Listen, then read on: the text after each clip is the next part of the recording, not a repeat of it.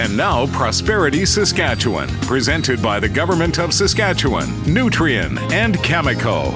A key technique when looking for defining mineral deposits is exploration drilling. Now, exploration drilling basically sees you pull out a really long, tiny tube of rock from the ground. But this is like looking through a straw at a brick wall from one foot away. Through the soda straw from that close, you get a very narrow view of the wall. You see only a few bricks and some mortar. So, as with mining, now you need to prove that these bricks are part of a massive wall, not just some random or really luckily found stuff. So you look a few feet over, hopefully you see the same kind of bricks and mortar, organized like the others. So by looking at a wall through a straw, or drilling as it were, and then stitching together the images, you hopefully get a complete picture of what lies underground. This is mining exploration. I'm Eric Anderson from CIMSA.